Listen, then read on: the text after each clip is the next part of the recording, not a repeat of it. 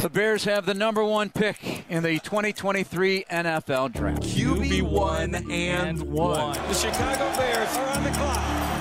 We're going to evaluate the draft class, and I would say this I'd have to be absolutely blown away. We understand the magnitude of where we're at in the draft. I do whatever it takes. How about the number one pick with the Bears? Are you ready for people to start questioning whether you're the, the quarterback of the Chicago Bears next I year? I am. I would trade Justin Fields, and I'm going to draft Bryce Young, who I think is going to be a better quarterback. I'm Justin Fields all the way. I love the kid. What I'm hearing out of Chicago is they're finna package him up, trade him for some other pieces, and then go with the Bryce kid from Alabama. What will Justin Fields do with another year in the NFL and another offseason? It's like you're just going to give up on that? The Bears would be absolutely insane Yeah. to trade you. I know there's some really interesting things in the draft, but you have your quarterback built around him.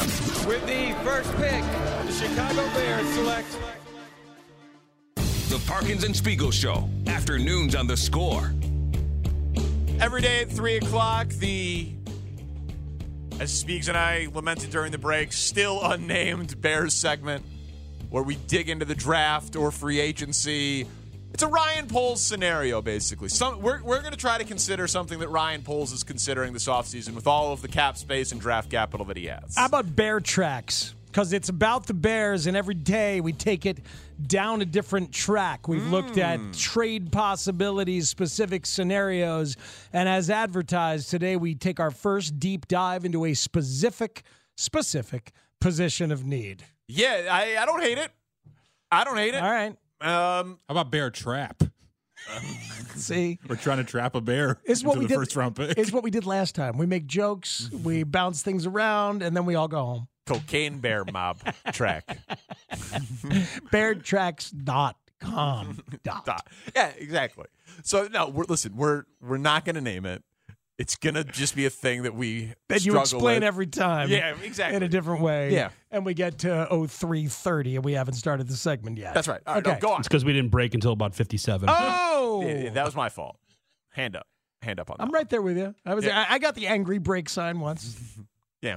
Oh, oh, so you saw it that time. It was more than once. that was when I saw it.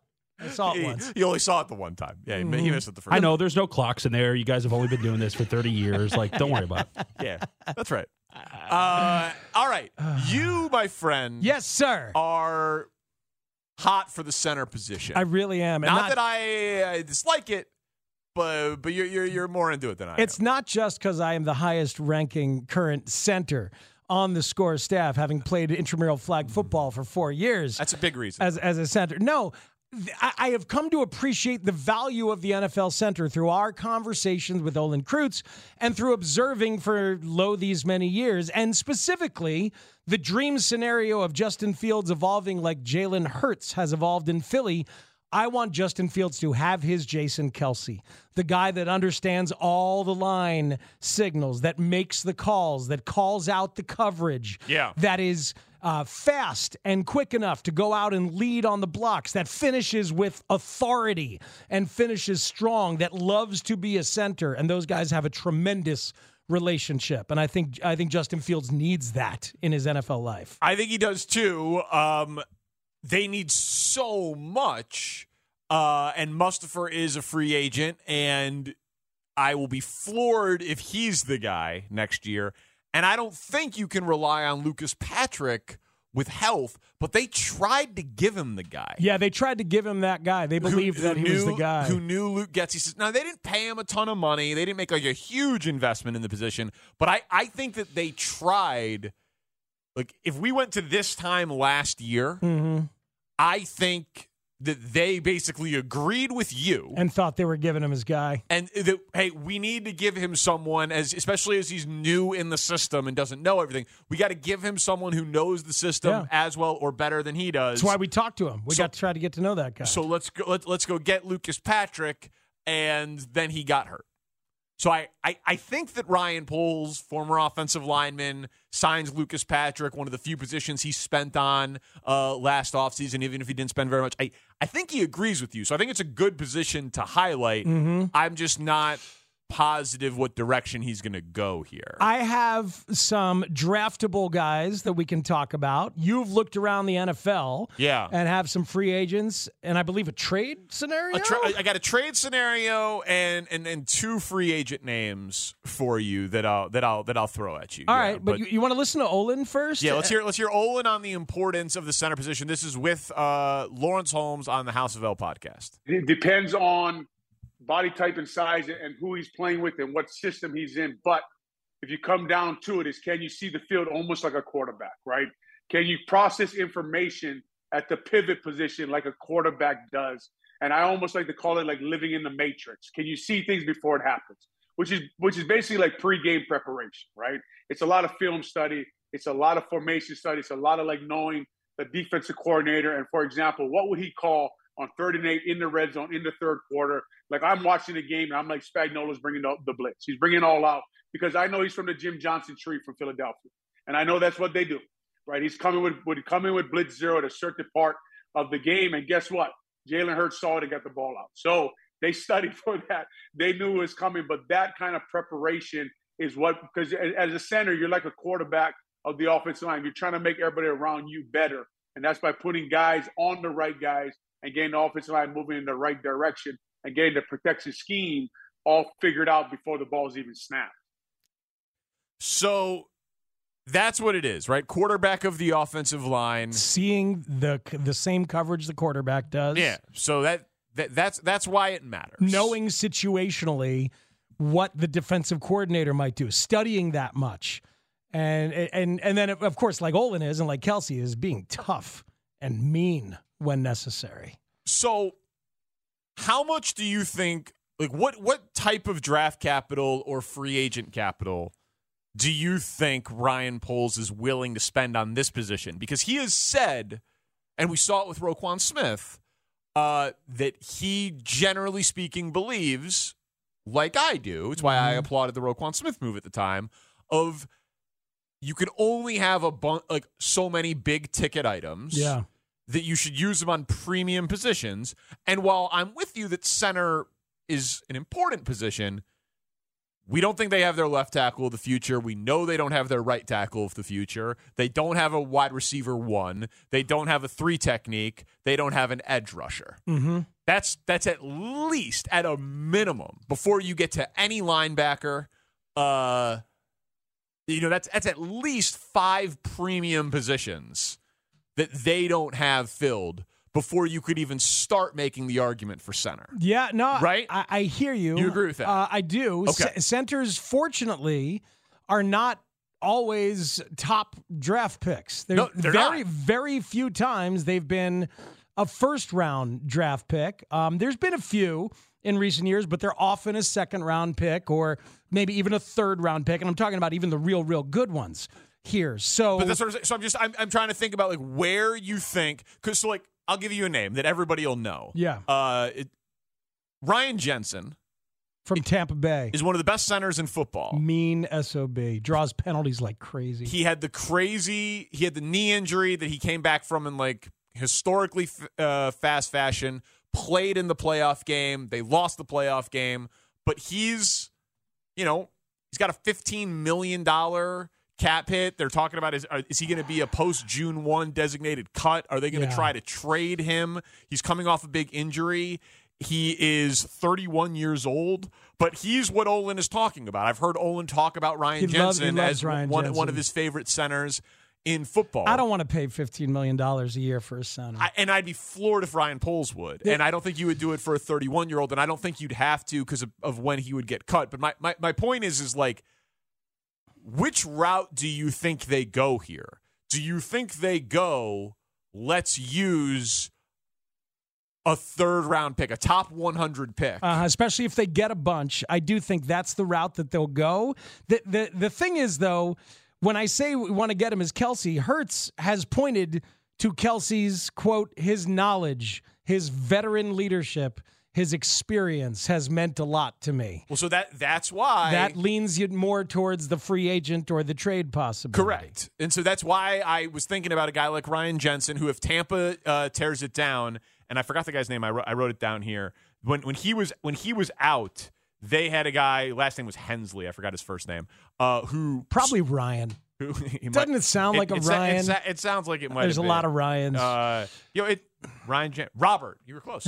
Ro- Rob, Robert Hainsey, who who started, had good pl- pass blocking grades. Who I was reading a Bucks beat reporter story this morning when I was prepping this, and he was like, I would expect him to just if they move on from Jensen. He would just play, and they would get younger and cheaper, and still have some experience as they transition away from a post Tom Brady world. It's interesting because you've got it's a great name because you've got enough money to do it here at the front end of this situation. And then maybe as he ages he takes a little bit less if he's happy and things can be a little bit more malleable. But this is a team with 100 million dollars of cap space depending on what they do. If you don't use draft capital on the center then maybe you do find a way to do that even with with that amount of money if they decide the veteran is the way to go So here's two two more veteran names for you. Okay. All right.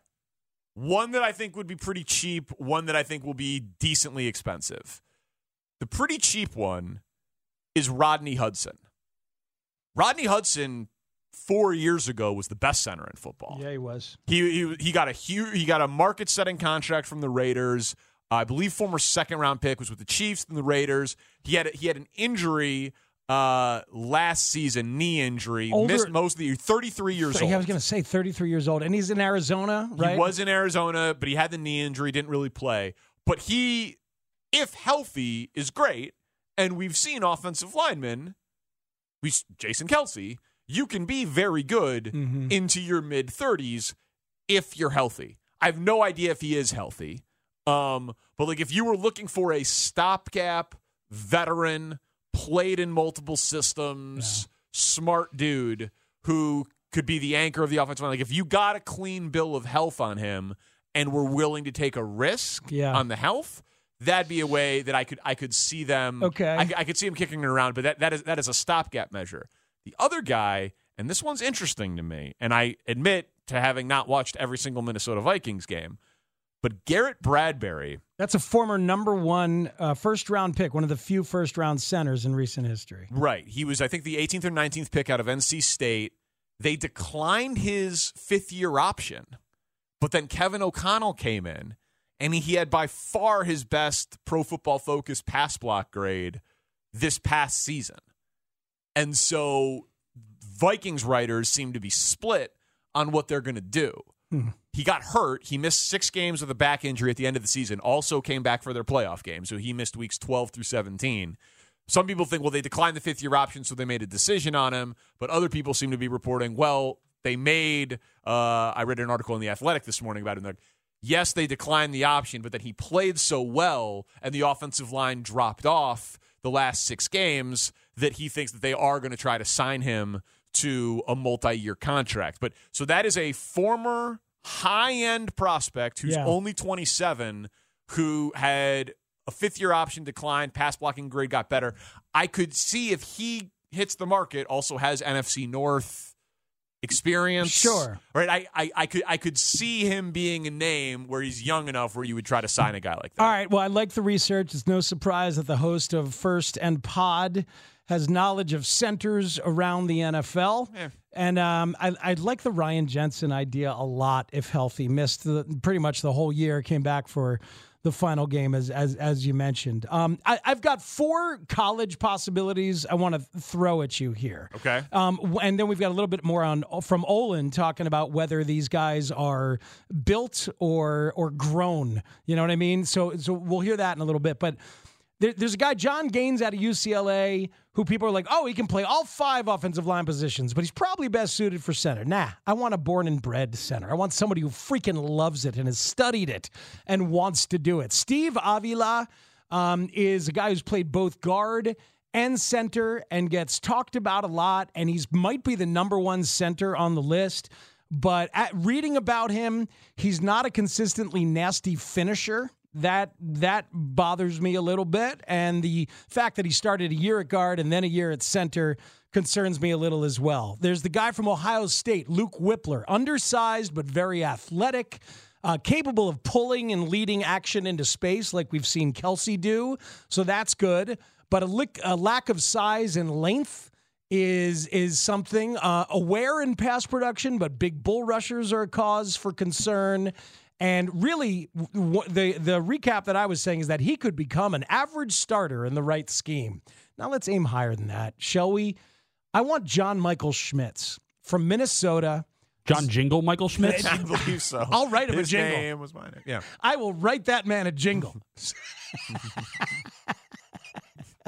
John Jingle Michael Schmitz. His name is Shane's name too. that happens. His name is my name too. Wow. Zone scheme center, good size, well schooled in every phase of the run game.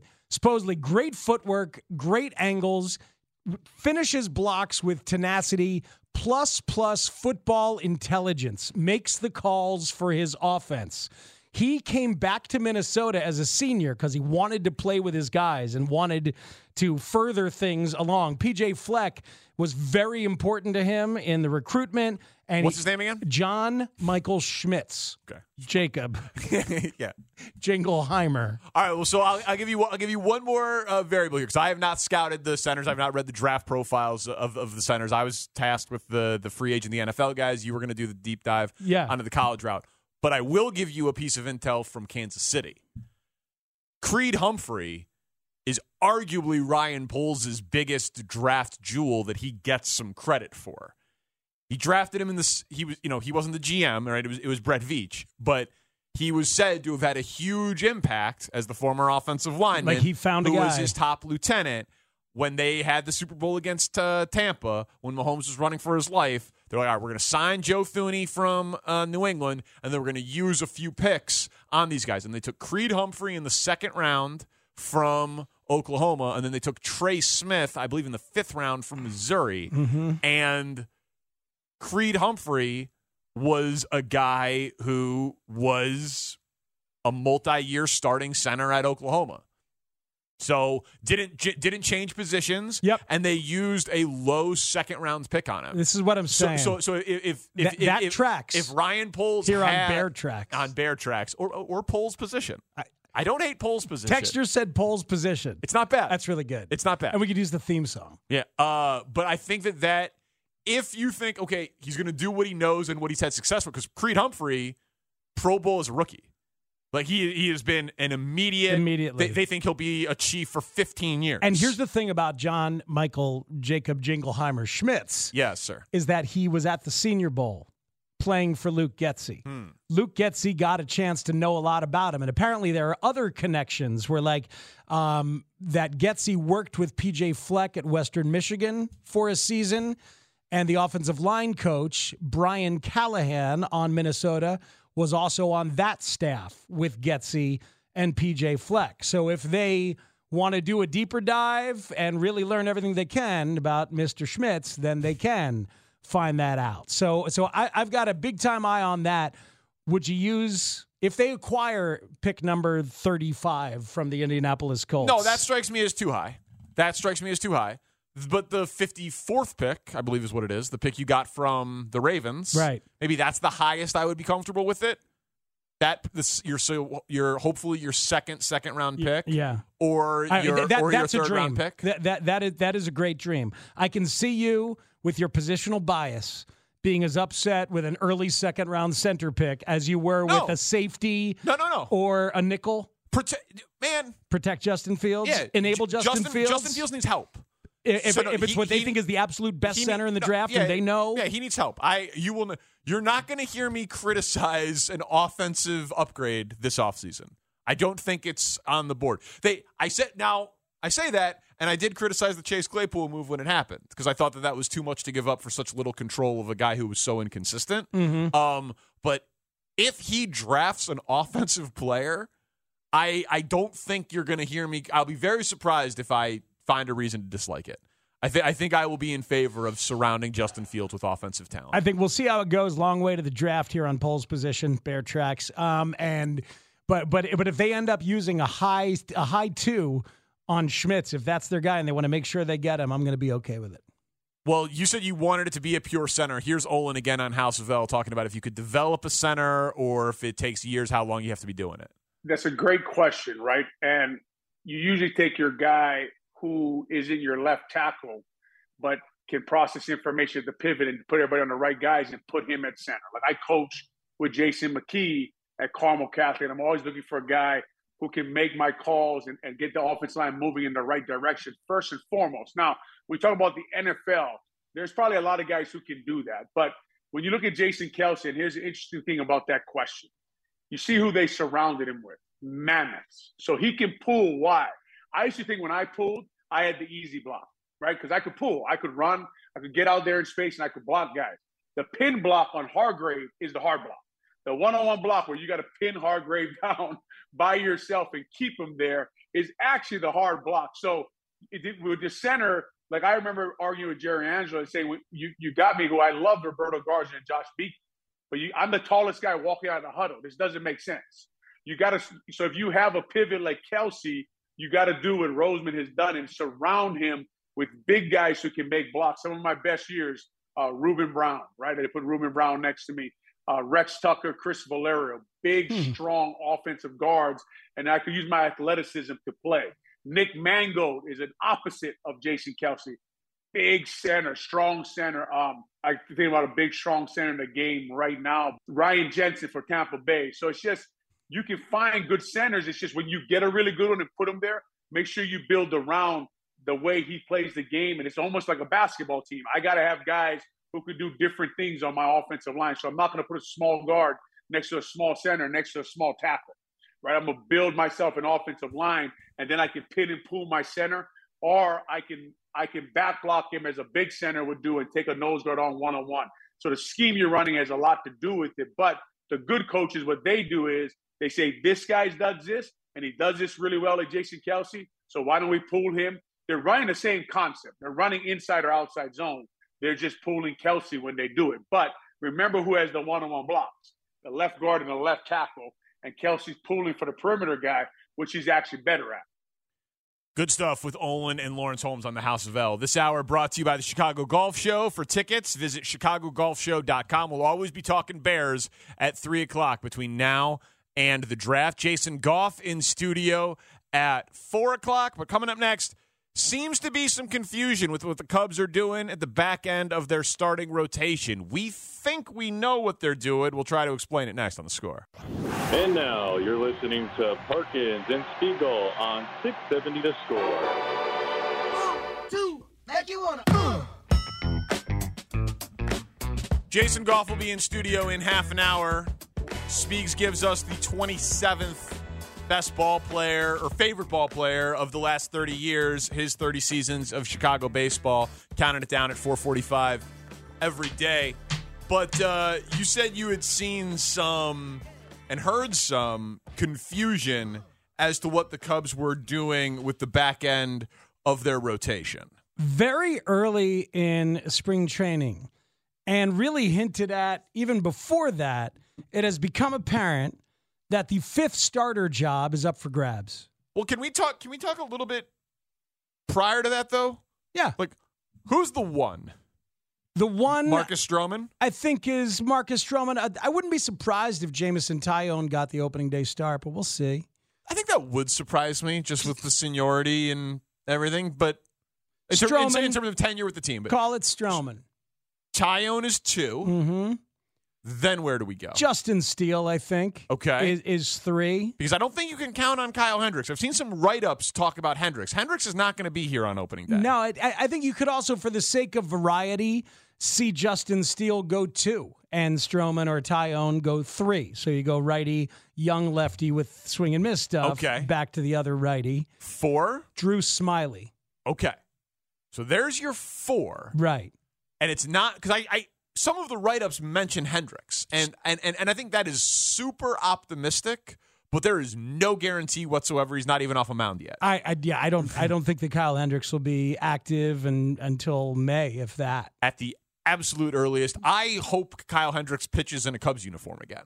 And I'm not saying that with any insider information, but it's been so long yeah. that I don't think you can rely on it yet, even though he says he feels healthy and, and all that stuff. All right, so so so, So so those- that- those, those are the four. Those are the four, and then five is up for grabs, principally between Adrian Sampson, who figured something out in his last minor league stint last year, came up and was really good um, in his last, I think, six starts it was as a Cub, and then Hayden Wesneski, who they got from the Yankees for Scott Effross.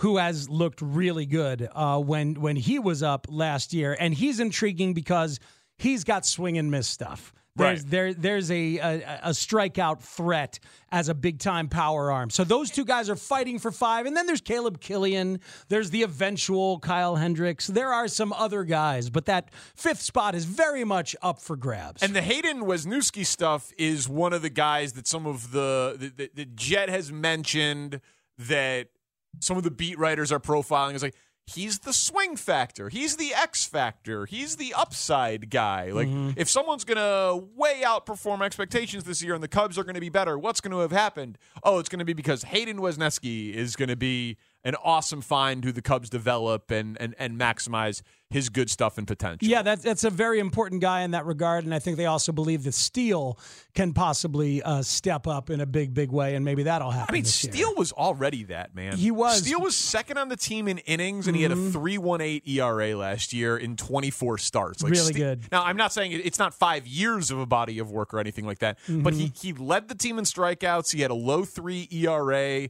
and he was second on the team in innings pitched. Like Justin Steele is trending towards being a rotation piece who is a developmental piece and a huge win for the pitching infrastructure of the Cubs. Yeah, I, I think I think that that is certainly fair to say. So then there's others, um, whether it's Javier Assad um, or maybe Ben Brown is a guy they got from Philly for Robertson. Probably too early for him, but there's there's some people who get a look. Some people excited about Cam Sanders and a, and a couple other starting pieces. But that's your pool.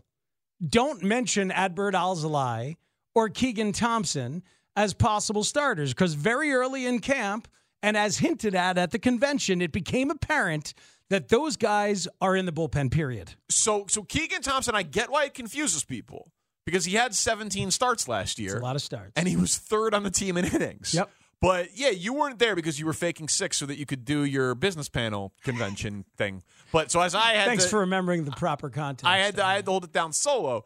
And so yeah, had had David had, yeah, yeah, right, you were coughing. Is that my that's my cough from the business panel? From the business panel. that we talk like- about all sorts of topics, but we do talk about players. That cough, courtesy of Marquee, by the way. We should always that was on that was on live television when Speaks Fake Sick missed know- the Friday radio show and the Thursday show. Isn't the cough like proof that I was actually sick? No, you you coughed Don't you think? once at the very end of the panel, just as like a as a nod to us to be like, "See, guys, I didn't need to do the show." Do you know I what like people who are developing faking sick lung. do? They cough.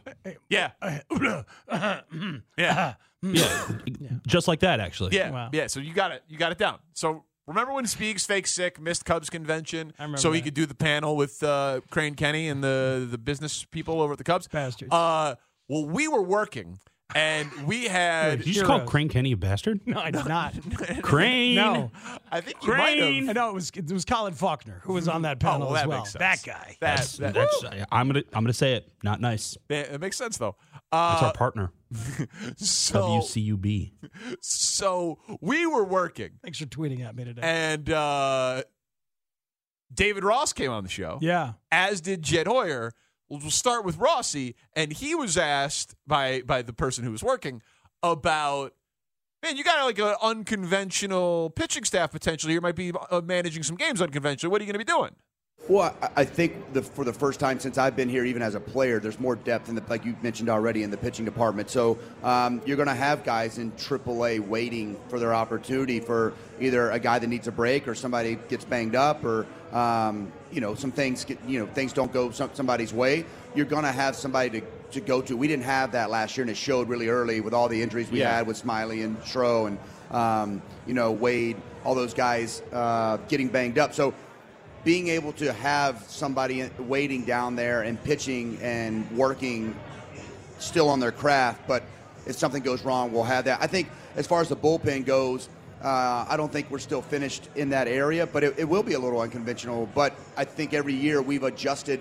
Uh, like when my, you know, one of my first years when Kimbrel kind of got off track, and we went to uh, JJ, and um, you know he ended up closing out some games with us while while Craig worked back, and uh, Keegan Thompson was a huge piece for us last year in bridging the gap and giving us a reset on some of those guys we would use for four days, and we could just let him go two to three innings and even close out games. Um, it's going to be different. I remember looking into you look, you know you look back at the end of last year and you know Mark Leiter got three saves for us because of how we Yeah. ended up mapping things out. He's 91 with a split. It's like it's not overpowering stuff, but we got there with some unconventional ways, and we get to the ninth, and, and he closes it out for, for three W's for us. So um, I think you look at the roster when you get it and who's pitching well, and you constantly adjust that and what's working. Um, we may bridge it sometimes in multiple innings, or uh, we may not. I, it, it's just about who's available, who's sore. It's a it's a very much day to day.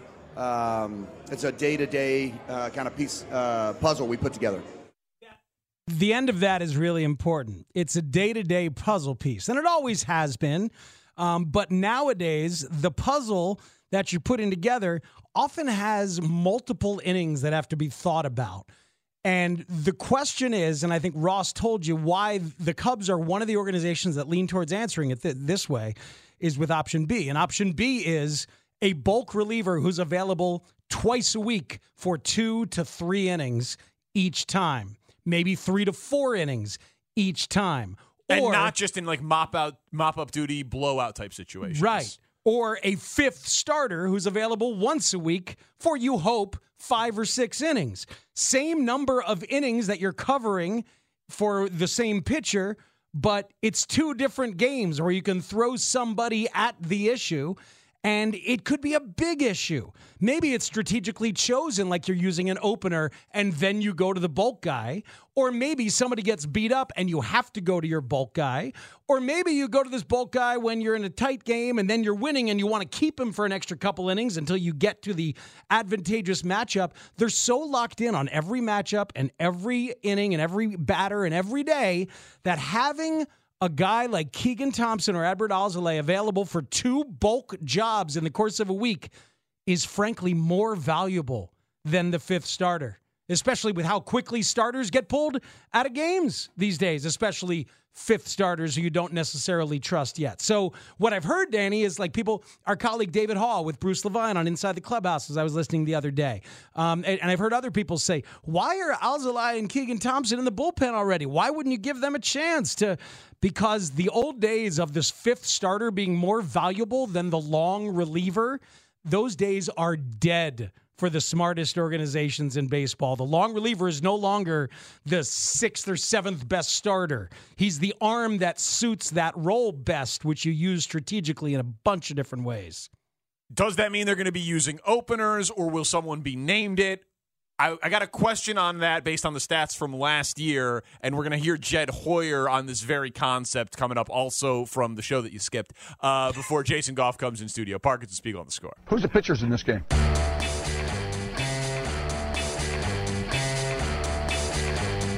We'll have Jason Goff in studio at 4 o'clock talking about reasons why the Cubs don't have a number five starter named.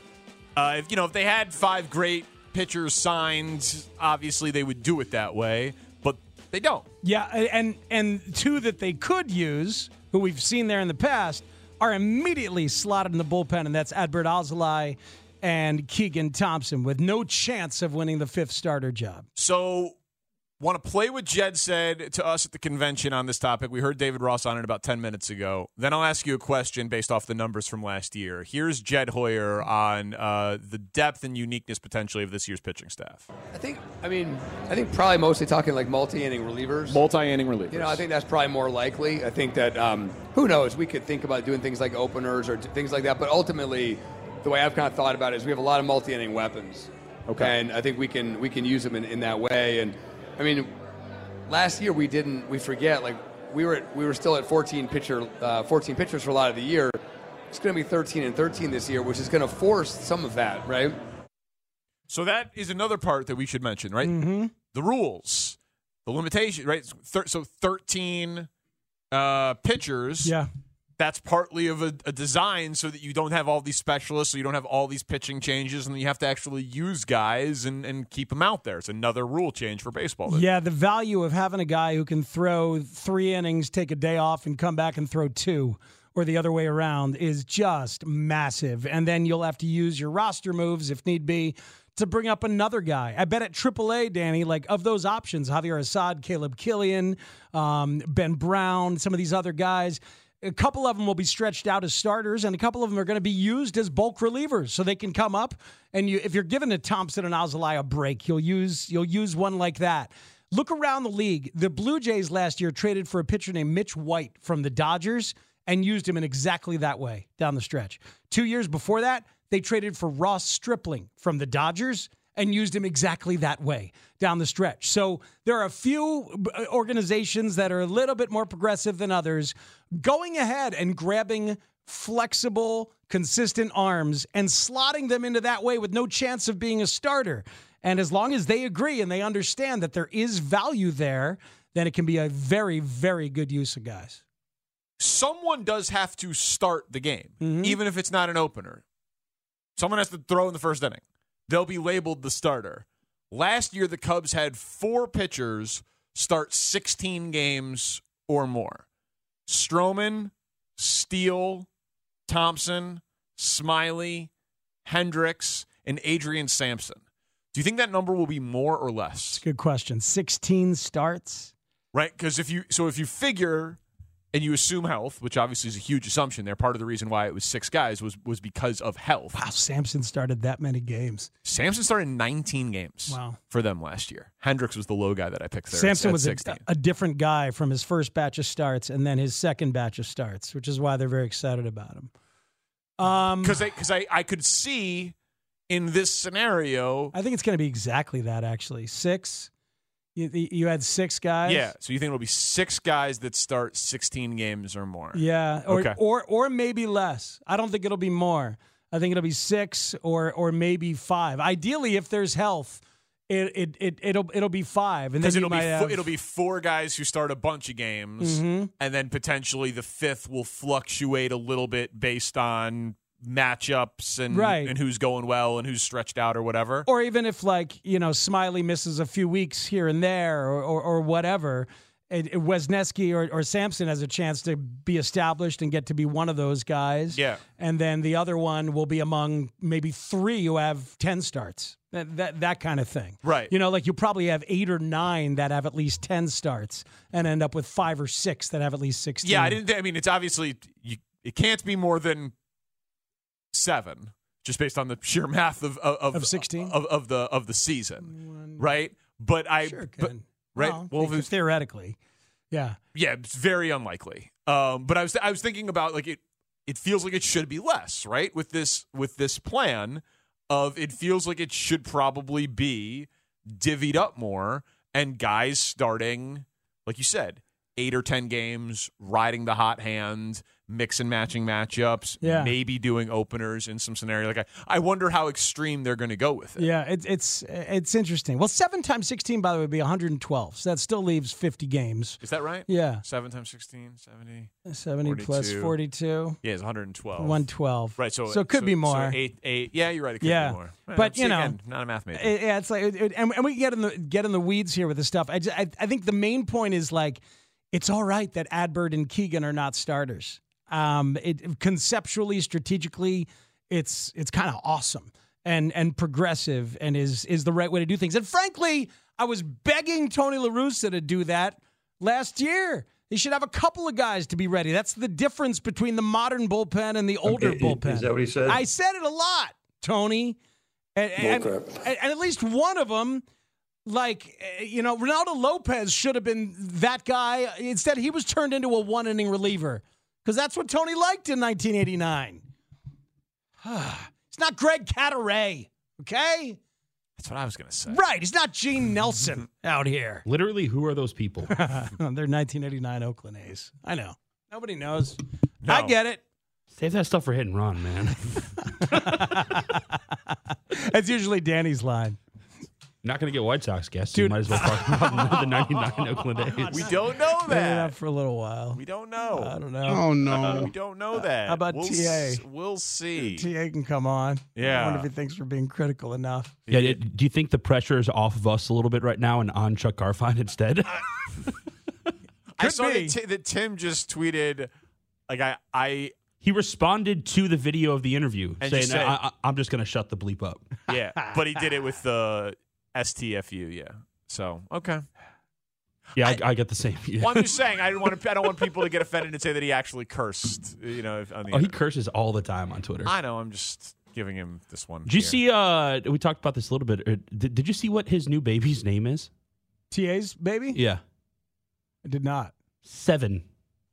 S E V N. Hmm. Seven Devon. That is him and Costanza? Seinfeld reference. Mm-hmm.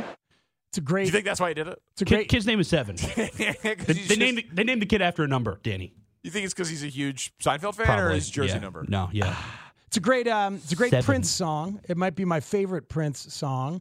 And it's Lord knows it's a hell of a movie uh by David Fincher. Yeah. But that is a terrible name for a child. Yeah. It's I a gotta bad name say. for a person. It's, di- Yeah. it's it's different for sure. It's not even spelled right. Do you have six other ones? S E V N. Seven. Seven. Seven. Seven. Seven. Seven. Seven. Yeah, at that point just take out the E. At that point, don't name the kid Seven. Just don't. Name him Dave. like Mrs. McCabe who had 17 sons and named them all Dave. God, he named his kid Seven. Yeah. That's his number, right? It is. Okay, good. Yeah. Just checking that out. The second E omission is funny. Uh, te- Seven. Texture says Brent Seabrook named his kid seven two. Good old number seven of the Seven Blackhawks. two. I thought he was number seven. He should have gone with something honor simple, Duncan Keith? like Max Power. Should have named his kid Max All right, Power. I literally have to go home. I don't find Jason Goff. yeah, yeah. Go yeah, I'm gonna go get Jason. Thank the Lord. Bye, Shane. Goff will be up here. We'll ask him about Tim Anderson saying that Chuck Garfien should be nice and pull at the same end of the rope as someone who also hosts post-game shows on NBC Sports Chicago. We'll talk Pat Beverley, and we never know what's going to go and where it's going to go when Goff comes in studio next on the score.